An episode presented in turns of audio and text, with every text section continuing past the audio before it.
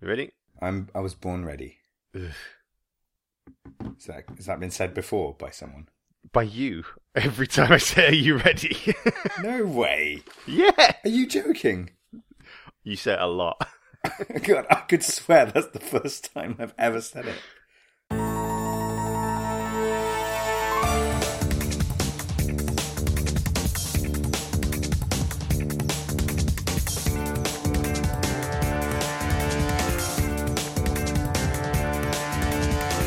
Hello and welcome to the Ornithology Presents, The Cruise Cast. I'm Ben Heighton, and I'm Alex Bellardi.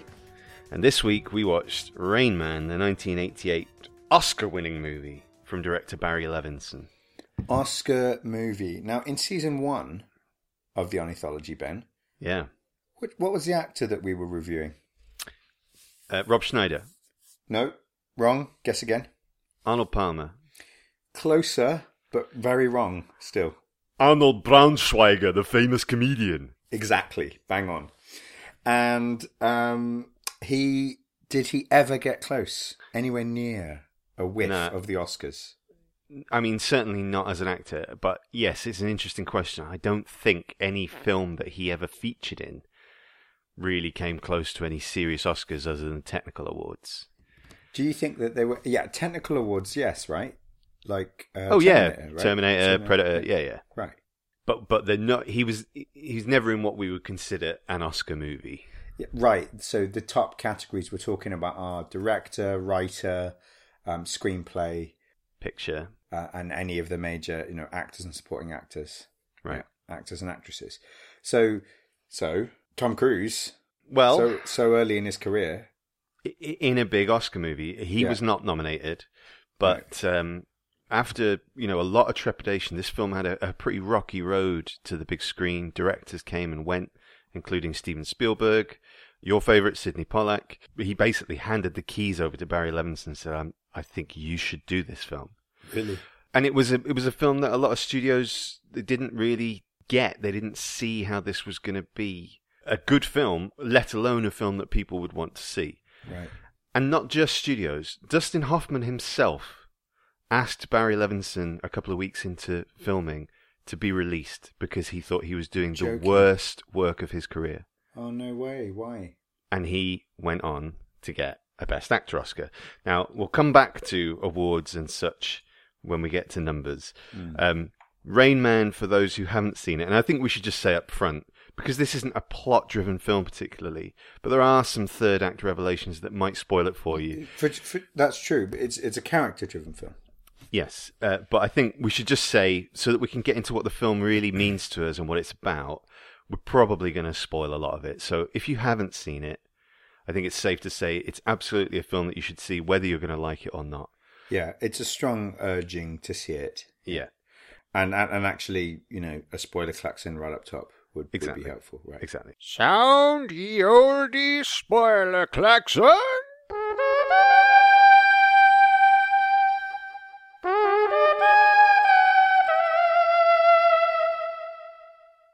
But this is a film about a character called Charlie Babbitt, played by Tom Cruise, who, uh, upon the death of his estranged father and finding out what he's going to get, but more importantly, what he's not going to get in the will reading, learns that he has a brother that he never knew about who is in uh, a hospital for the mentally challenged.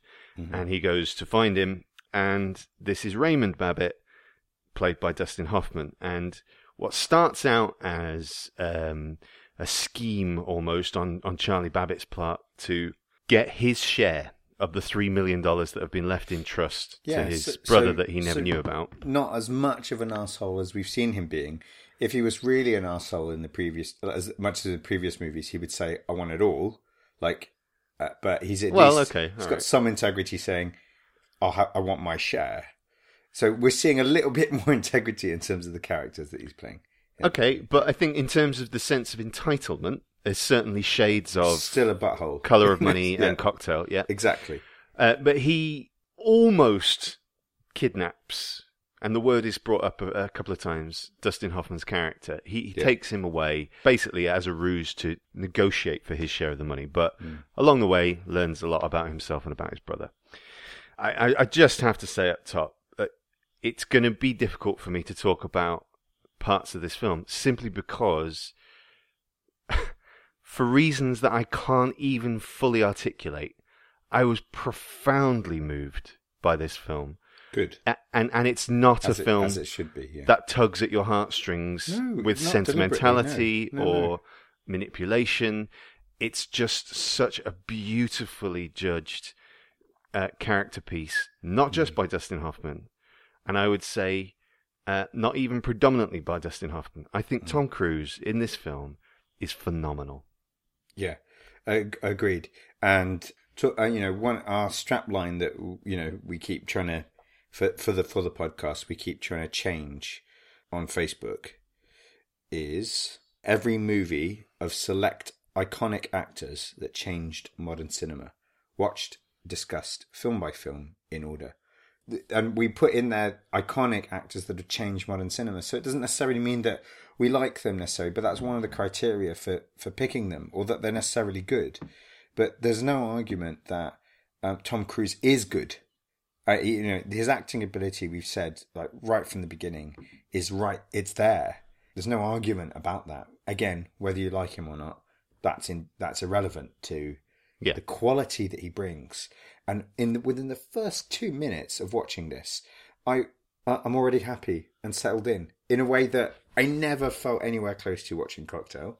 Yeah. And just the the way he turns around and talks to Lenny in that opening um, telephone scene where they're on the phone and they're doing their sales stuff. Yeah, so he's a kind of a, a high a high level hustler. He's he's come upon these supercars that he's trying to shift Yeah. in a, in a slightly underhand manner. Right. It doesn't feel like it's legit anyway, but they don't make a big deal about that. And I'm saying to myself already, this is a masterpiece. This is this is great. And it's the same way I felt about the beginning of Color of Money. Just like you're settled in, you know you're in good hands. Yeah. Yeah, it's the confidence of a of a smart director putting Yeah. you at ease straight away. Plus a great script. I mean, the dialogue in this is Really. fantastic. Amazing, yeah. So Uh, and it- and it- again, so it's- real. It, one of those sort of wonderful happy accidents where so many people had a hand in it. You know, Dustin Hoffman had a lot of misgivings about you know changing the the nature of even the characters. Right. Um, I, I don't know what word to use. Disorder sounds too cruel, but Yeah, so condition is is the more the most Good. neutral term, or even experience. You could Yeah. say, you know, like I mean, you know, I mean, something we will say is that we want to treat this with care. Mental health's important to both Ben and I, and we don't. I, I certainly don't want to um, make light of of the conditions that are presented in this in this film, um, but at the same time, it's dealt with real sensitivity and at times humor and Yeah. the way that the way that they show that okay here's somebody who is many many regards socially inept the rain man character the Yeah. raymond character and doesn't have the skills to relate. And that that's one of the definitions of, of autism. And yet what they're showing in this is well absolutely yes there is a relation there is the ability to relate. There's ability to form connections albeit in his own very particular way. And the jokes come out. I mean, and that's that's something that's peculiar to that that to that condition, and specific to that condition, is that joking and humor is is at times absent or very far away from the person's cognition. but yes, it gives way to absurdist situations Right. which Right. are inherently humorous to to anyone looking in. And you know, Yeah. I have a friend who worked for many years as a, a care worker, Hmm. and he said part of the joy of the work, as as difficult and as painful as it is sometimes, is you would sit around for an hour laughing, not Yeah. at the people that you're working with, but Yeah, with them. with yeah. They're learning humor by the fact that you're laughing. Yeah. Um, and uh, one of the most beautiful moments in this film, Yeah. towards the end, Yeah. is with the maple syrup. Yeah. It is. And and just Dustin Hoffman laughs. He doesn't laugh very much in this film at all because of his social awkwardness. But he does a, a really genuine laugh, and he says, "Charlie Babbitt made a joke." Yeah. What's so difficult in defining the the magic of this film Yeah. Magic is the word. Yeah. is that it's it's completely unshowy. It's completely unflashy. It doesn't have the Forrest Gump style piano and strings telling you to feel something. doesn't need it. It doesn't need it. com- it just completely pulls you into the reality of these two characters. So that a simple moment like that, a very human gesture, Yeah. but a very something that you and I would never ever comment or ever think Yeah. about if we did it to one another, Yeah, no, it is right. actually so important in the growth of both of these characters. That is. And I use the word magic deliberately. It's something Yeah. so intangible, and it's Yeah. so brilliant. No, it's the stuff that um, every director, actor, filmmaker wants to bottle. They want to replicate and bottle. They want to, and there's something about that you mentioned of like you might say happy accidents, but it's more of like a synergistic confluence of talent that just results in this legendary dynamic between the three of them. Actually, the the, the uh, Susanna as well. I forget the actress's name. Valeria Golino. Uh, she is amazing. She's like the unsung star of this. And in many respects, there's a similar quality. I'm not saying the dynamic is the same, but there's a quality of integrity between the three of them that, that we saw in Color of Money as well. In the sense that it's still he's still his older brother, you know, and he's teaching the Cruise character something. You know, he's he's forced to slow down by being with him. He's forced to rearrange his priorities and to think about life differently. And that's what was missing from his relationship. That's the thing that Susanna was kept trying to hammer him with, that saying you. She leaves almost. She basically leaves him, saying you can't do this. And then she has a kind of a care for Rain Man too, you know, in her own way. And and but it, and and but and what she brings as well, obviously, Right. Her relationship with Charlie is a, a romantic, even a sexual relationship. But even with her relationship with Raymond, she realizes that she can offer a, a, a literally a feminine touch that he Yeah. has never experienced, and it's not done in an exploitative way. No. It's not done in a in a in a a, a sexualized way. Yeah. It's You're talking about it's- the it- elevator scene, yeah. absolutely. Uh, they have a short dance. She kisses him. Yeah. Uh, she But- tells him that she's going to kiss him. She she does it in a way that's not. It's not fair to say she kisses him. That's the result, but that's a result after a lot of care. Yeah. and she recognizes it's not necessarily you know his thing. It's more for her than it is for him. Actually, she's trying to make a connection in her in her sensual way. I uh, agree to an extent. Yeah. Yeah, but it, I mean that scene does raise massive ethical alarm bells for me. Sure. and at the same time, I'm, there's another part of me thinking, why why not? You know, Well, let's let's bear in mind that He's- they're in a Vegas hotel, and Yeah. he's basically just been stood up on a date by a hooker. Right. So I think part of it, as while it's for her, it's also for him to say, you know, something went wrong, but it's not you. You didn't do anything wrong, yeah, yeah, you're beautiful, basically. and she missed out. You're not missing out. Yeah. This is a really emotional movie, and I know you said magic. It's hard to put your finger on it, and I think one of the reasons why you it's hard to put your finger on is because what we're used to in terms of emotional language, I guess, there has been developed an emotional language in cinema where you're basically told what, when, and how to feel. I mean, that being unfair, right? That's not true of many movies. It's not true, and yet it seems to be that that's the lexicon that we've developed. There's a kind of a language that certain type of music and certain and and we're programmed in a sense or primed to respond to that. And yet, this movie needs none of those tricks because of the chemistry again between the characters on screen. It's it's sad almost that we have to say it's magic because that's what cinema should be. This is what artistry and storytelling should be, and we should feel what the characters are feeling. And I and I am. I'm I'm drawn in. I am. It's not just because I I liked this movie before. There's lots in it I did not remember at all, and my my experience watching it now, I realized I haven't watched it since I was a teenager. The experience now is so with so much more understanding Yeah. about relationships and love and family and what it, what it means. This is this is not really. Um, I mean, teenagers can can watch this film. It's it, you know, Well, it's- yeah, I remember seeing it when I was 13 or 14 and thinking it was brilliant then. yeah, yeah. With, with none of that understanding or experience that you're talking about. No, And because I think when we talk about important films, this is why I said whether you think you might or might not like this film, it deserves to be seen because what this film did was it put a sympathetic and human face on autism that I think barely existed in our culture at Right. the time that it came out. Yeah, I and mean, it, they- and it they- opened the door yeah. for a completely different conversation Right. about how to treat people who we just were happy to put in hospitals and forget about, which is what happened to Raymond. Yeah, and and I know for for a fact that's just that's not the way it's done now. Absolutely not. So, because I think it was very unique and because it, it gave an insight into something that we hadn't really seen or understood before, that has a, a, a, a hook, you know, in the same way that any high concept movie did. And that's why I appreciated it when it first came out.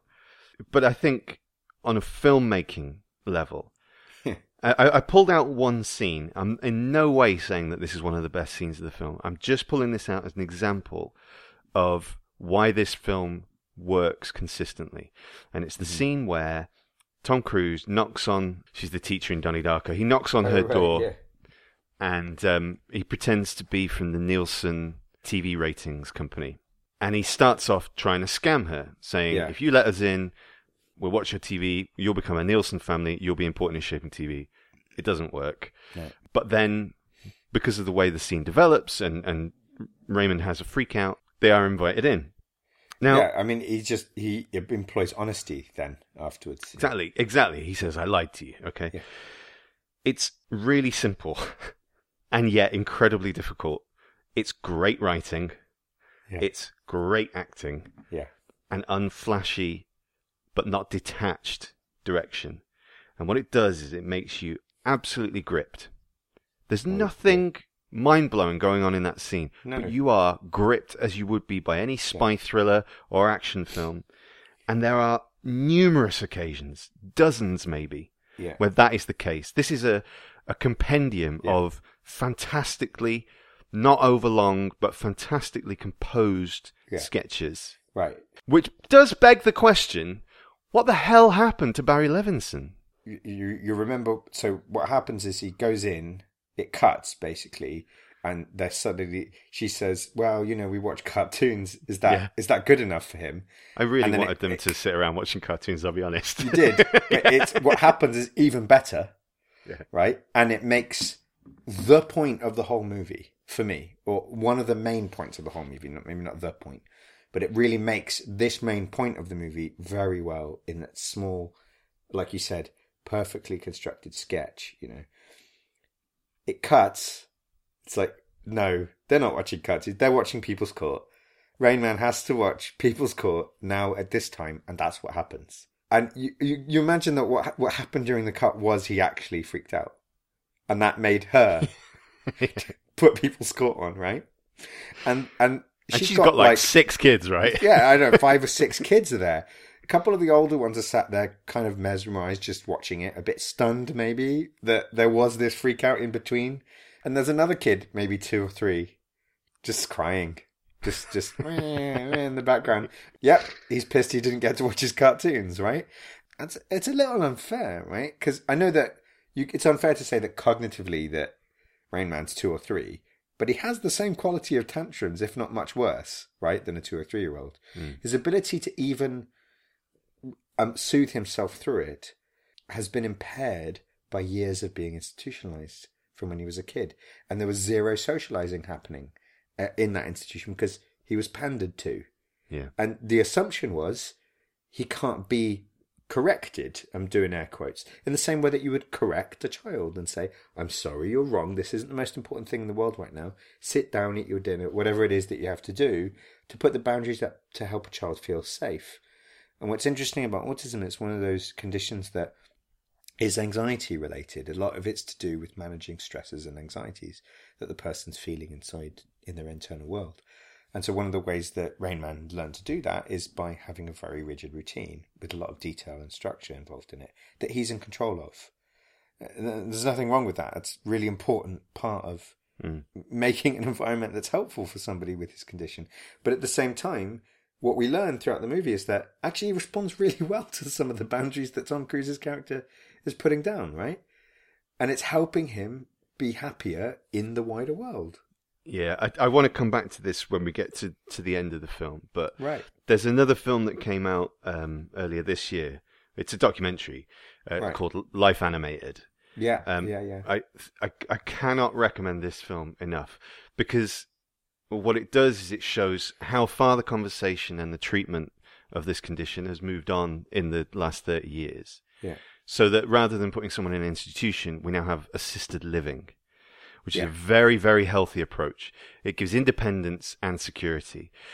But also, that film, as, as incredibly emotional as it is, Yeah. is about trying to understand something that, on, on a human level, that doctors don't fully understand. And the other thing is exactly what you were saying about Life Animated is hilarious. Hmm. Because when you see someone who is trying to enter an adult's world with a child's comprehension of interaction, Hmm. that absurdism and, and the, the, the pain that comes with it is really funny and really moving. I want to talk about. Is it too soon to talk about Tom Cruise? But you are you asked a really important question, which is what happened to Barry Levinson? Right. So, I mean, he did a few films, including one of your favourites, which I still haven't seen, Sphere. Yeah. But the last few years, he's really made really, really bad cinematic films, but Right. occasionally done really good TV movies. Yeah. Um, and between this and Diner, I think he was really setting himself up as a really strong, capable director, but I don't think he right. has a particularly unique voice. No, I mean his sleepers and stuff like that was great, and Ah, was it? like sleepers. It was okay. I, you know, it was Yeah. it was a good cast. Yeah, His last few, like Rock the Casbah with Bill Murray, apparently was awful. yeah, He did one of Robin Williams' last films, which was Man of the Year, which was also Yeah. awful. Uh, It, it's really sad, and, and it just it lends credence to that idea that there was the right people in the right place Mm. at the right time. Sometimes lightning strikes. right. Yeah, and that's the the confluence I was talking about. And the interesting thing is that so whenever we're confused about well what happened to the director, we had the same thought about um, risky business as well. That it was, and you Yeah. said something along the lines of well maybe he's only got one good film in him. Yeah, And I don't know if that's fair when you have all these influences um, to say that. It's just how do you repeat those influences? I think it's one of the reasons why directors like Scorsese and whatever like to work, continue working with the same people because, like, I want to try and replicate this magic again uh, on different projects. Happy accident, that, but that again doesn't mean that these people didn't have talent. They clearly no, no, did. no, no. It's just the, Yeah. the the sum is greater than the parts. Yeah, the perhaps. collaboration is Perhaps. is is what made it what it is. Yeah, and and then the, and then the actors. I mean, uh, again, Tom Cruise's performance. I'm really curious you know, why he wasn't even considered.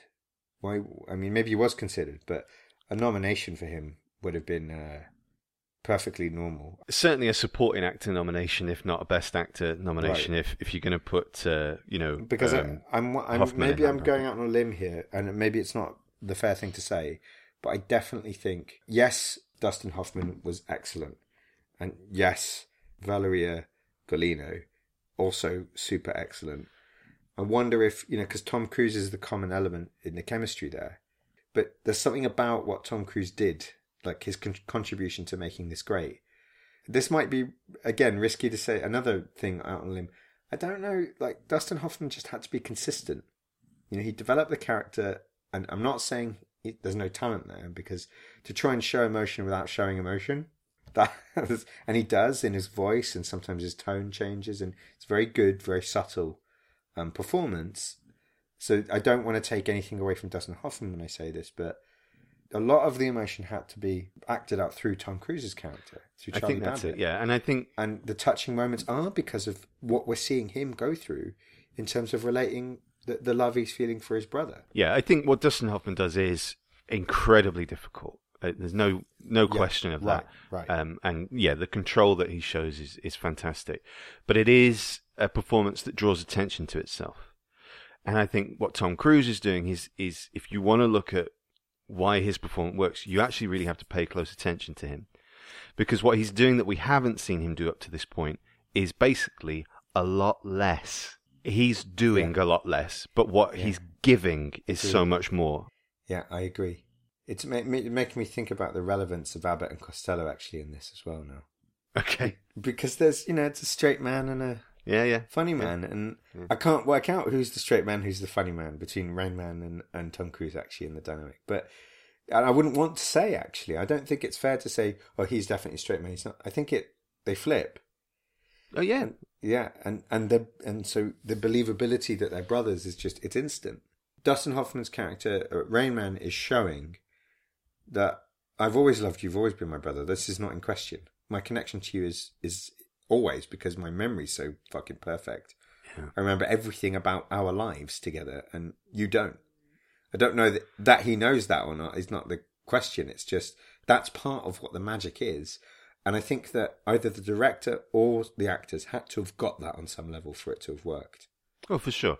Yeah. And, and, and it's not even a question that uh, Raymond remembers Charlie and Charlie doesn't remember Raymond because he does. He just doesn't know who he's remembering. He mentions very early on uh, when he goes back to his old childhood house, Rain Man. Yeah, he mentions it in a way that like it's an imaginary friend or something. That's what he right? says. Yeah, Yeah. imaginary friend. And and Hmm. and uh, Susanna says, "What happened to him?" And he says, "Nothing happened. I grew up."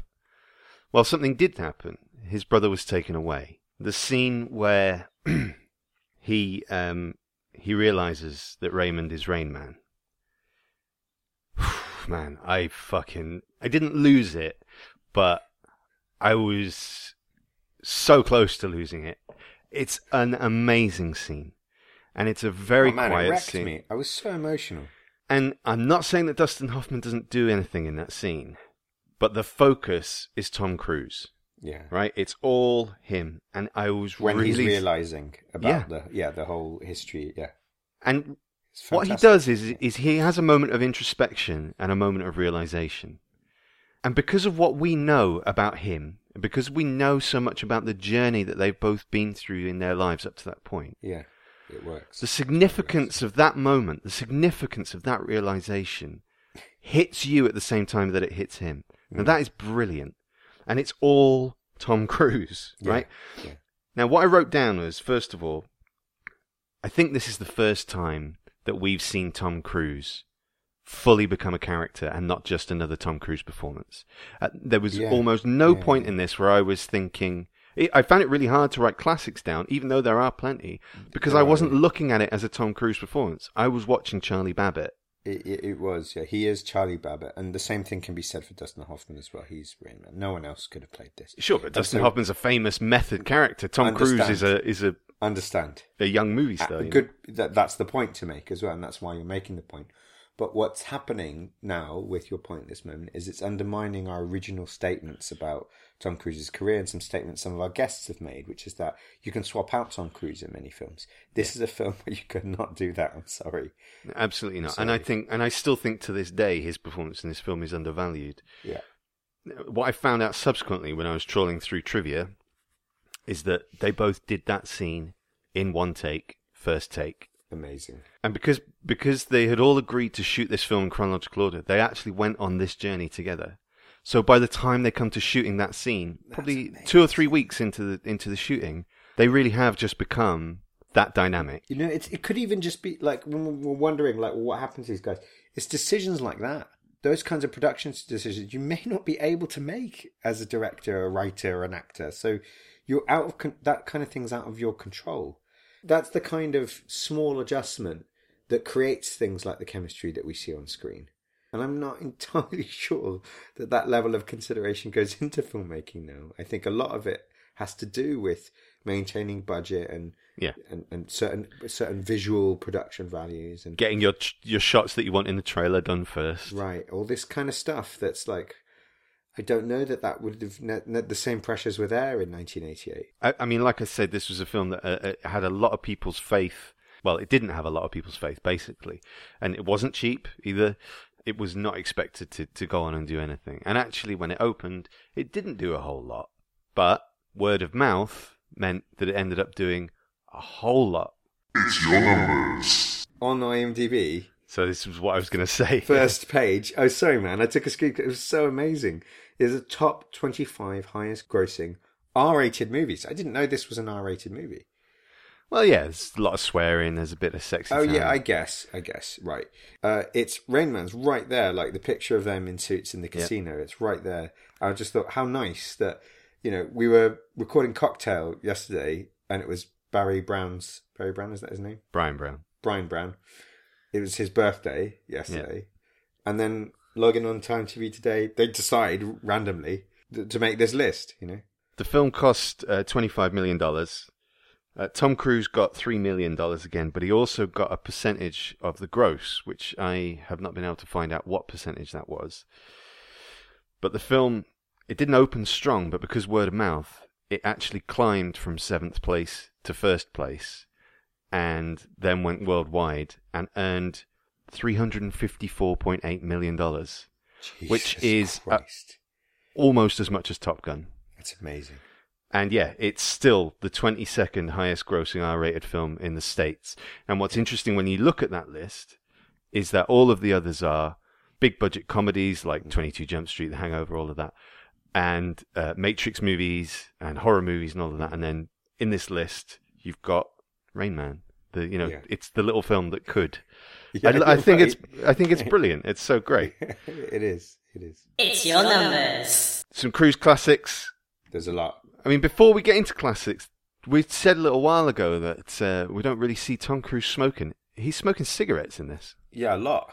I don't think I've ever seen him smoke cigarettes before. well, I think it's an artifact of the Cruisiverse. Actually, I think it's a remnant of his relationship with Bryan Brown. So you think, right, he yeah. picked up a little bit of passive smoking right? from all the smoke. Ah, makes Because he wasn't smoking cocktail.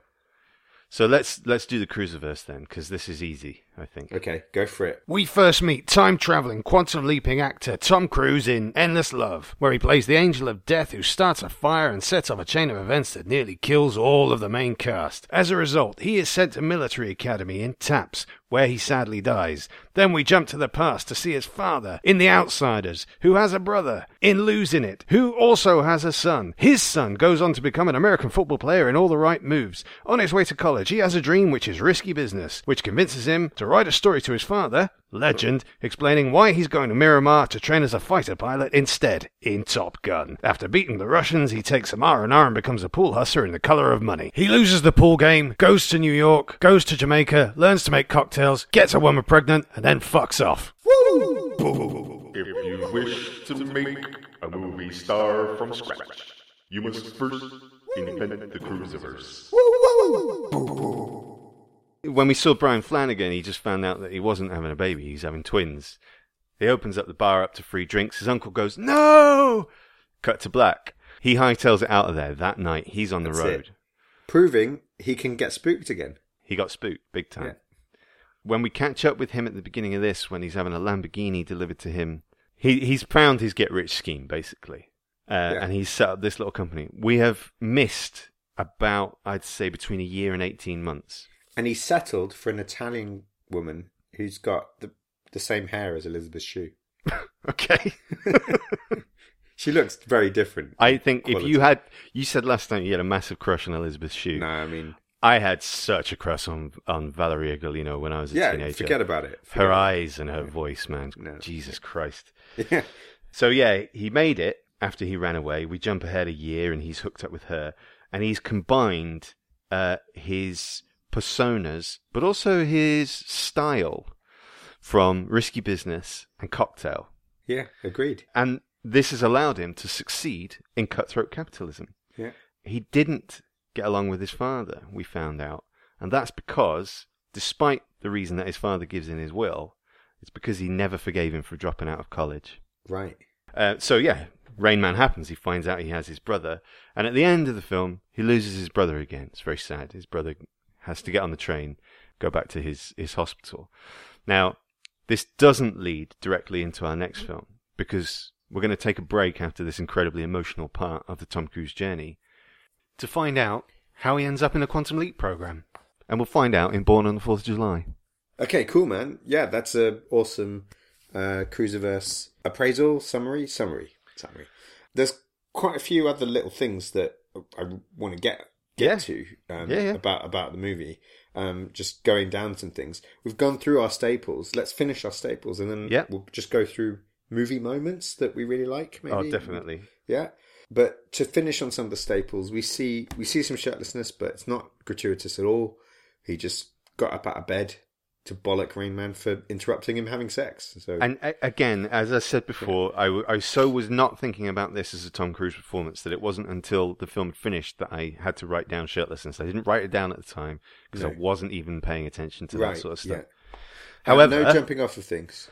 No, he does have a couple of fantastic flip out scenes though, especially in Oh, yeah. the in the desert uh, when he stops the car Yeah, with the, in the boxer shorts scene. yeah. Um, but also there's a there's an, a very specific element of the flip out that he does a little bit later on when he's walking around in the desert. And I wrote it down as the rooster flex. Right? He kind of Okay. does this. It, it's not going to work visually, but for your sakes, yeah. does this kind of thing like Yeah. I see. Like putting his He's really like frustrated and pointing foghorn leghorn. What's flexing his yeah. So he's like. Puffing out his chest, but Yeah. flexing and Yeah. uh, and he also he gets um Yeah. You get some. I Mm. wrote down getting some. mm, Uh, mm. that's uh, that's what Rayman does, mimicking. it was a the- really the funny moves. and yet really uncomfortable It scene. was that. funny and uncomfortable for sure. Um, and soon after that scene, she's in the bath. When she's in the bath and she's kind of bollocking him for bollocking Rainman and Yeah. saying, "I told you to be with him and calm him down, not yeah, not bollock him, basically, not." And she gets up and says, "That's it. You know, I'm done with this. Whatever's going on here, I can't be a part of it." And she's storming out. And as she's storming out, uh, Charlie Babbitt is trying to get her to stop. She accuses. She says, "You're using him," and he's like, "Rayman, am I using you?" yes. yeah. And he- but then It's he the goes, best. "You don't know what you're talking about." He's Yeah. answering a question from half an hour ago. yeah, that's it. He's answering a question from half an hour ago, which I wrote. Maybe he's already because what I love about this is the slow way that we see he's starting to gain insight about how to care for him, yeah, and and what's the best way of being around Rainman so they can both be happy, and also how do you educate Rainman so that I'm happy too? He has just as much right to be comfortable around him as as Rainman does, right?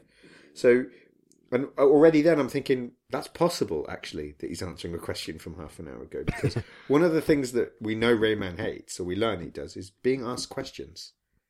So what Rayman's learned is if he just says something, the question might stop. The question stop because he doesn't like. It doesn't mean I don't. I really don't believe that the Rayman character is incapable of making choices. He makes a shit ton of choices for himself every day, all the time, as is evidenced by the entire journey. That's why it's so sad that the reason why he's taken away is actually because the doctors don't understand him, in my opinion. what I wrote down about that, and I think this is something that I couldn't grasp when I was younger. The straw that breaks the camel's back when Tom Cruise is fighting to, um, For custody. yes, and he's very directly asked the question, You want to look after him for the rest of your life? He doesn't hesitate for a second. He says, No, yes. yes. And we believe him, right? That that is enough in law at the moment. All he needs to do is prove that he's a safe person. So the psychologist, or whatever he is, Yeah. who is actually played by Barry Levinson, by the way, Oh, really? I didn't Yeah. realize. I didn't realize. Um, he gives Raymond two questions. Do you want to stay with Charlie Babbitt? The answer is yes. Do you want to go back to Walbrook? The answer is yes. Do you want to go with Charlie Babbitt or do you want to go to uh, Walbrook? Yes. Yeah. Right? And then he starts conflating the two. So he starts saying, um, s- "Stay with Walbrook, go back to Charlie Babbitt," and things like that. And so, it uh, so it's obviously distressing to him. The big problem that I have with that Yeah. is that that's the thing that makes them decide that he has to go back to Walbrook. Right. The choice is not a fair choice. No. We say these things like, you have to make a choice. Why? No, you don't. I- It's about desire. So there's a third option. Do you want Charlie Babbitt to live with you at Walbrook? Maybe that's maybe that's what he wants, right? Do you see what I'm saying? It's not necessarily it's not a viable option. So Raymond may inside himself have, be having fairly conscious thoughts about what he wants and what's happening. Yet his the fact that that's not tapped into his language centers and his inability to then communicate what he's thinking, feeling, compounded by the distress of being asked a question. So the overstimulation by considering Yeah. these two things, and maybe even the frustration at having something simplified, because he sees the Yeah. complexity in the world, Yeah. and so the simplification of it, of the issue for him, may be inc- infuriating. So that's what I'm. That's what I'm saying. The, the, the question, the choice is unfair because it's about desire. you're right. I want to stay with Charlie, and I want to go back to Walbrook because That's where I've had safety all my life, right? Yeah. So Barry Levinson's character saying they're the same thing. He's absolutely wrong when he says the same. Not in Rain Man's head, they're not. Sorry, they're not the same They- thing. They're simply they not, yeah. So the so- logical compromise from his point of view is to send him back to Walbrook and allow Charlie to visit him. Well, why not let him go and live with Charlie with additional support that Yeah, Charlie couldn't possibly own- offer him? His own Walbrook, and you know, in uh, Exactly. and they have enough money, right? Exactly. So, I mean, Tom as a Cruise family- alone has made Right. nearly half a million dollars over the course of this film. right? And so, as a family, with their three million, exactly. they could totally create the environment that Charlie needs. So yes, it's very upsetting. Yeah, it is upsetting, and um, I think what it's what it's also saying is, I, I guess it's at that time, it's set at that time that perhaps there was an awareness of the writers of the of the filmmakers that said, yeah, we're not, we haven't got this right yet. And that's the thing that I think I'm not going to say the film helped change the dialogue on this, but I think it brought an awareness to people Certainly that opened it for sure. there is a right to living a in inverted commas normal life that everyone should have regardless of their circumstances. I bet people in Vegas also liked how it opened up a dialogue about counting cards. Sure. Um, so rather than go through like favorite lines, because you may have some, but it's not really that kind of film for me. What I did was I highlighted four lines that I think show the development of both characters. Yeah, When I think it's just before the the boxer short scene, Tom Cruise is is getting frustrated with uh, Raymond's insistence on repeating himself over and over and over again yeah, and he says, "You hear me? I know you hear me. You don't fool me with this shit for a second. Yeah. I wrote that line down as well.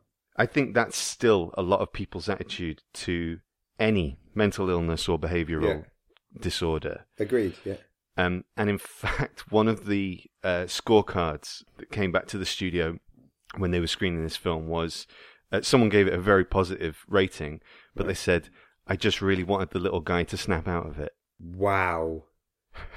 wow, that upsets me so much. I think one of the reasons why people don't believe some of the conditions, especially the more mild versions of it, I, I think it's because a lot of normal behavior is included in some of the abnormal behavior. So then what happens is that people tend to think, yeah, you're you're pretending, you're doing it to get attention, it's whatever. Who you know, and in what- another way is like, well, who cares? Snap out of it. Stop wearing makeup. You're just doing it to get attention. Well, no, Man up. doing it. Yeah, or man up, or whatever behaviors people use to soothe themselves and to feel safe in the world. They're easily criticized by from a certain perspective. You can just say, Be how I want you to be. yeah, don't be the way that makes me uncomfortable. Be the way that makes me comfortable. And if you're being in a way that I'm not so certain about, whatever, it must be because you're flawed in some way. You're hiding your true self. You could be a better person than this. That accusation is also part of a self-soothing strategy. The the person who's attacking, but they're they're acting in that unpleasant way to try and create a more pleasant environment for themselves. So it's it's there's no difference between Tom Cruise flipping out and Rain Man smacking his head saying, ah, ah, "I want to fucking change this environment." You know, it's not nice for me. It's the the film is loaded with amazing dialogue. That I one of my notes was there is there are no favorite lines genuinely, and I will pick some out, but there are no favorites because it's almost as though every scene. This is all my favorite. This is all Oh, so excellently written. It's pi- it's pitch Yeah. perfect. Yeah, Yeah. absolutely. Um, but one of my favorites that really made it just made me laugh. It got me was um, when he was just, when he was repeating 97X. Yeah. Bam! The future of rock and roll. The future, of rock and roll. 97X. Bam! The future of rock and roll. When he first lays out all of the cards on the car Yeah. bonnet, and he tells him exactly what's in his hand. Again, it, it took me back to um, Taps and Risky Business and Yeah. that kind of goofy charm that Tom Cruise has when he just goes, "You are beautiful, man." Yeah. And that's the beginning of him realizing, well, hang on a minute. Al- al- although he is intending on using Raymond, he's found a way in. Yeah. He's he's and it's what you said. He's starting to understand exactly how capable Raymond yeah. is. And I and I turn around on the sort of up until a certain point, it's like he's just being an asshole. He's being mean. Selfish, at least. because yeah. uh, selfish and, and but he's reacting meanly as well.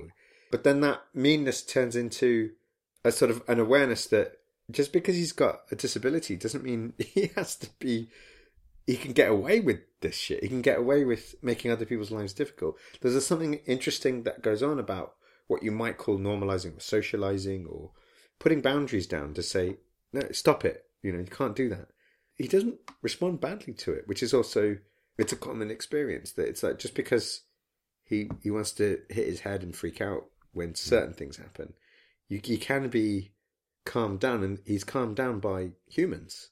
Again, the inference towards the end of the film that he can he's not capable of forming connections with people is utterly wrong with with his condition. I'm not even going to say one of the most powerful bits in the film. Another powerful bit in Yeah. the film is Tom Cruise, who starts the film as a fairly ignorant, insular person, saying to the psychologist at the end, he's capable of a lot more than you know. Yeah, if you if you only spent time with him. The only other line that I wrote is actually a line that isn't in the film, and I was really grateful that they didn't go there.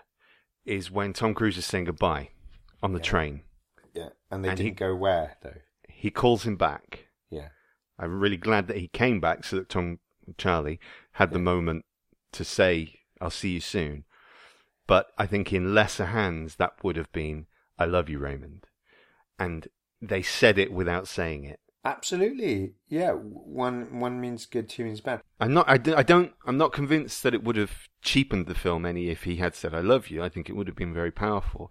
But I think the way they went, Yeah. the way they went was so much more meaningful. No, it would have been. I think it. I think it would have actually. I'll go as far as saying it would have cheapened the film, because what it would have done, it would have been a total denial of all the learning that we're saying he had made up to this point of how to relate properly to his brother. Exactly. And if he says "I love you" in that moment, then what you've done is you've said the character we've just taught you for the last. It's two hours, I think. The film it's long. right? Just over, yeah. Yeah. Uh, suddenly he's not this character.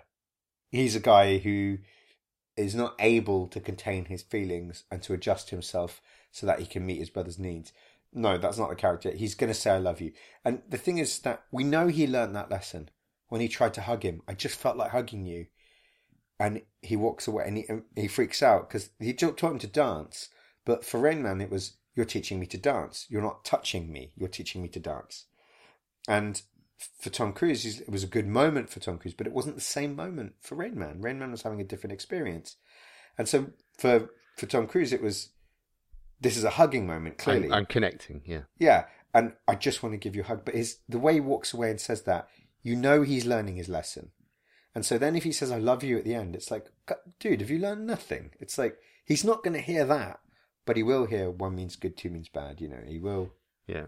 It's perfect. You know, That, w- the um, worst, lesser hands, it would have been Rain Man saying "I love you." Jesus, Oh, God. can you imagine? I'm not a smart man, Jenny, but I Just- know what love is. Just suddenly coming out of it. So maybe Should- that's good. is, is, it, is it all right for me to go on a rant about how much I hate Forrest Gump now? Or should we we'll do it another time? but we can, and we can keep doing it as much as you like. Actually, um, I don't hate it as much as you. I'm aware of that. Um, but also, it might be a good time to talk about how actors that play disabled roles or disadvantaged roles end up getting Oscars. Ugh, I don't know what, what Do is we there even to say. What is there to say? it? I Is mean, it true or false? Is it a true or false thing? there certainly, if you crunch the numbers, you are going to do very well if you put in a, a really committed, in inverted commas, performance as someone with a disability, physical or mentally. Rain Man gets it right. Forrest Gump doesn't really get it right, and I Am Sam gets it horribly wrong. Oh yeah, I am Sam. I forgot about that. No, but I just wanted because you mentioned that this is dancing scene that really hit me right in the tear ducts, and um, it's such a simple scene, and it's hard to explain quite why it hit me so hard. Other than there is a lot going on in that scene that is unstated, that still comes across. There's real care gone into how much to do and how much to not do to convey that.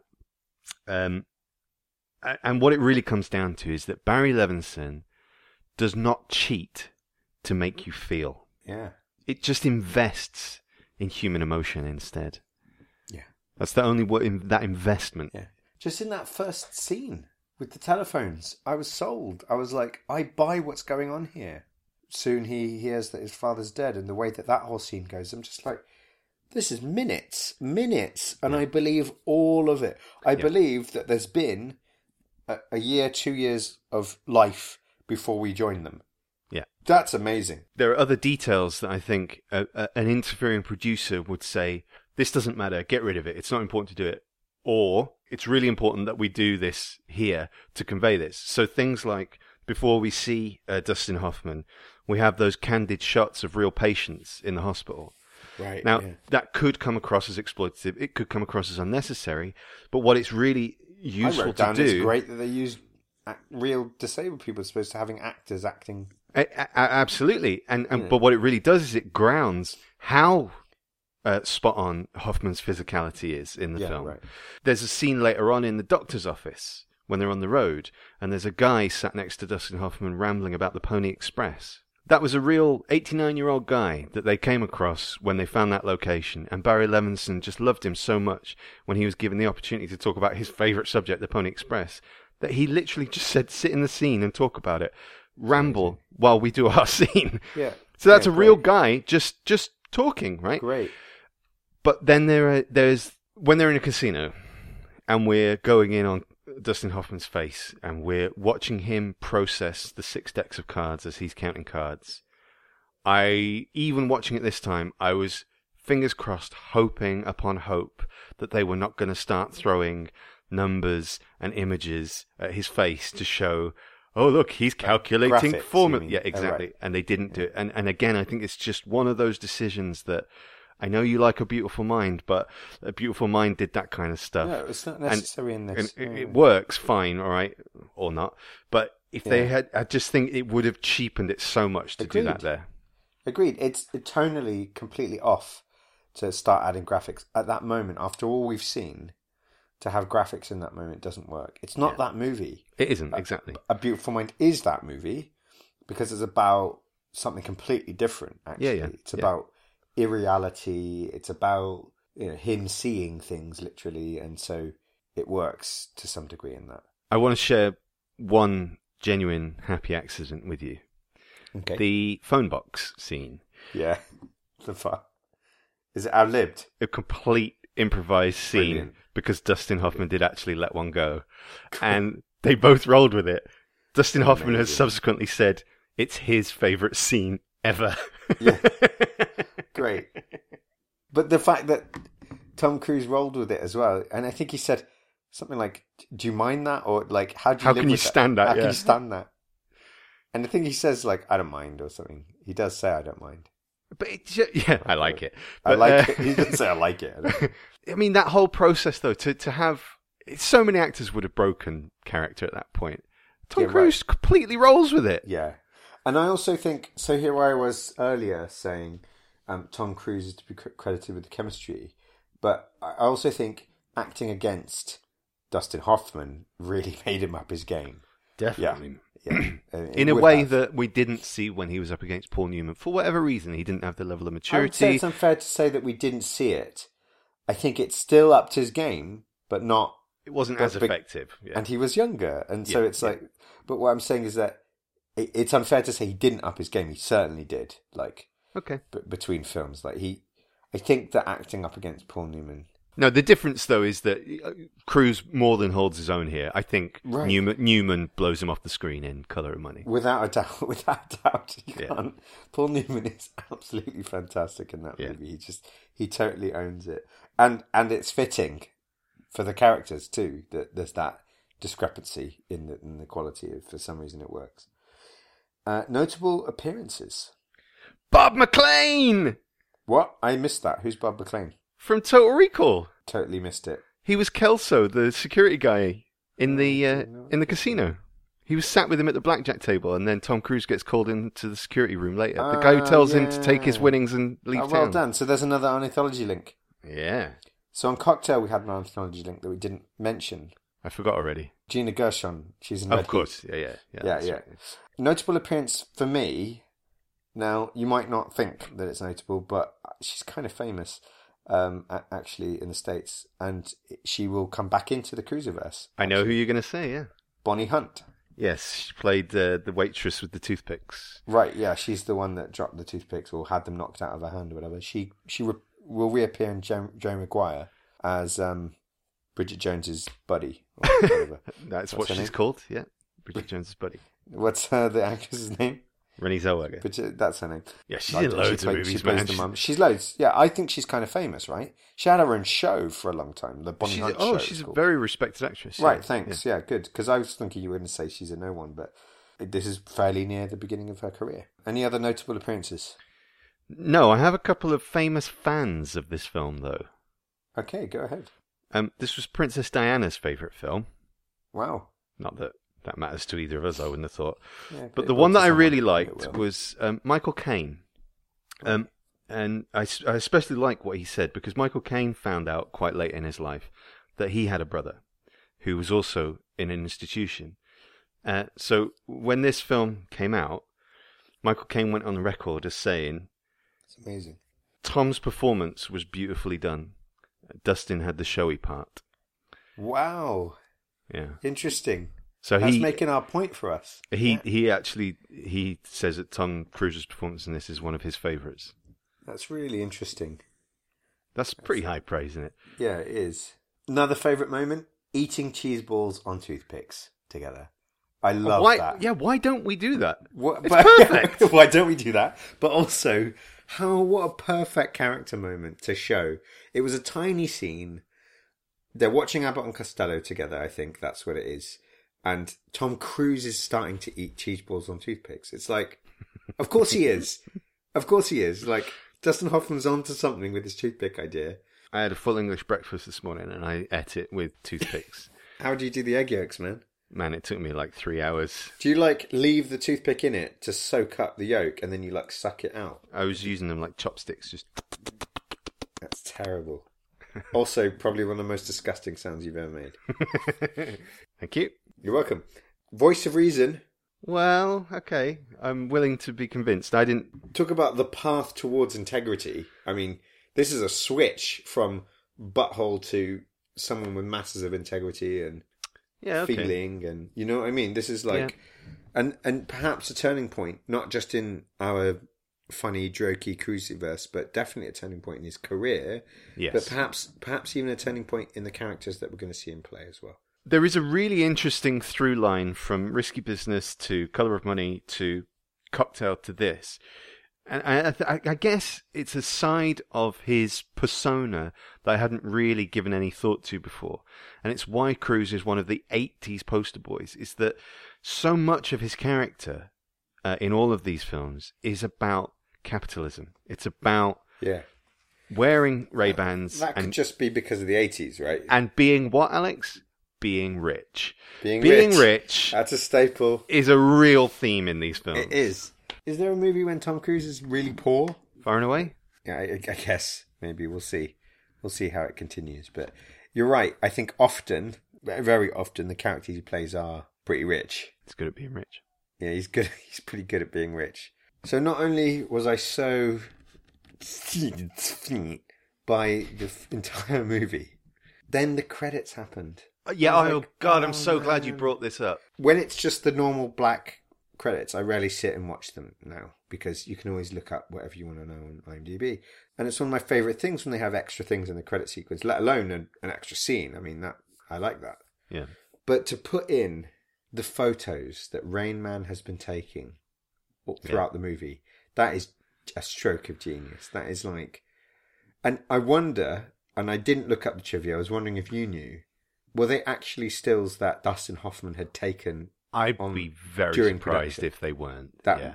if they weren't, they're their actual. Like he had I- a real camera, Yeah. and during production he was taking these shots, and those shots were the ones that they put in. I would suspect that is very much the case. Yeah. Yeah, but also it could have easily just been a blank camera, and they were oh But there again, uh, it's the perfect note to end the film on because, on the one hand, it would be very easy to say, "Well, what am I looking at here? These are these are crappy photos. We know what they They're- are. They're we know exactly what no, they no, are. no. But not. No, I don't mean where they came from. I mean, uh, these are these are crap photos, right? Right. You could say that, but actually, in context, they're not. They are No, really beautiful. beautiful. Yeah, They're, they're like it's this is what Rain Man's seeing. It's like this exactly. is a, a view from within him. You know, it's like it's gold. And there's no faces in any of them. No, it's it's not looking at the details. Yeah. It's not looking at the faces. The one that the one that I wished was in there and it actually wasn't there was the Pony Express guy. He took a photo of his hands. I'm hmm. sure, while he was talking.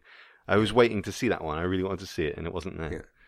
Yeah. in trying to explain autism once to someone, they came up with this analogy to consider that when we look at a tree in, in the wind, its branches are moving and its leaves are moving around, and all we see is a tree moving in the wind. We're not we're not really considering at all that there's any expression there. We're we just think that the wind is moving. Um, to a particular mind, they may be seeing geometry, even the shape of the wind and how the tree's moving and the forces at work to bend it in certain ways. There may be a lot more that a, a certain mind might be seeing than, than we might ordinarily see. So it's infinitely more interesting, that tree in the wind. But to a mind that isn't wired up to notice the complexities in faces that we might be able to notice, that we're interested by faces, the expressions that they make, the emotions that they evoke in us, um, when we see faces making different shapes, to someone that isn't wired up to see a face that way, it will be just as boring to them as a tree in the wind.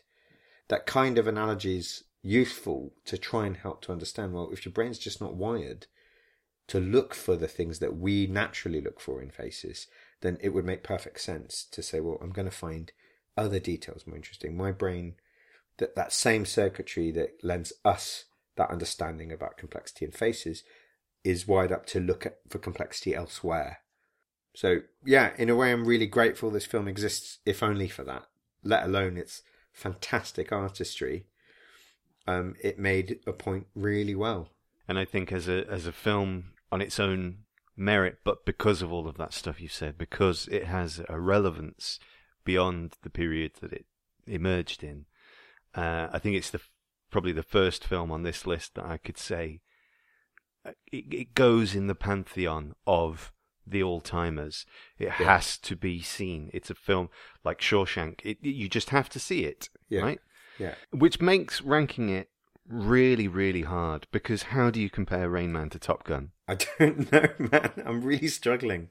Honestly, can we can we introduce a joint ranking here? I was we- actually going to say I'm going to ask you if I can do something that I've never done before, which is can I rank it next time because I think I actually need to sit with it for a while. Fair enough. I'm I'm happy to do that, but I'm already I'm thinking you, you've got Top Gun at the top. Color of Money still my top. I love this film too much, so I'm easily putting it at the top right now. Okay, I'm really happy for you to to take your time and think about it, and yeah, fine next time. But what I'm happy to do, if you still can't do it, I'm happy to introduce a joint. If you don't want to put it above or below Top Gun, See, I, I don't want to go I'm that way. to I don't want to go that way. At, at the moment, it's easily second. It's just why is it below Top Gun, man? well because I'll watch. I could watch Top Gun five times a year. I don't think I could watch Rain Man five times a year.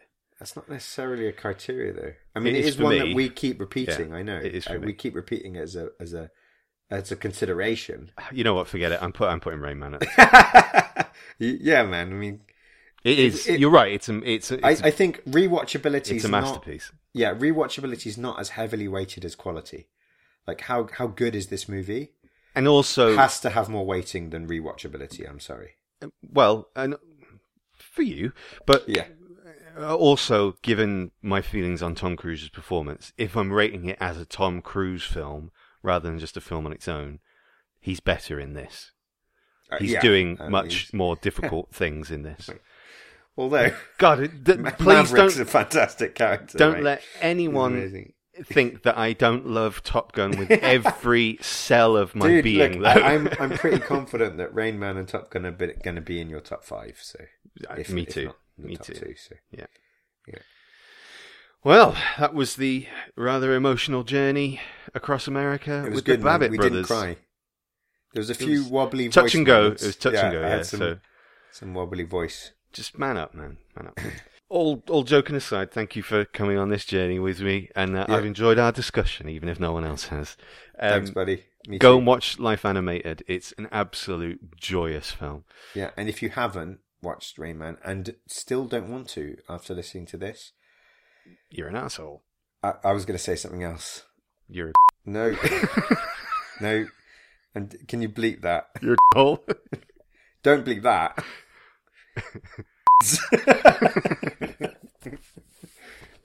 Um, Jesus, bleep all of that. yeah. I was going to say go fuck yourself. You know, just like Fine. if you don't want to watch it now, then d- don't listen anymore to us because we've given a really sincere appraisal of a movie that we both love, and I don't know. I I don't know that this is really.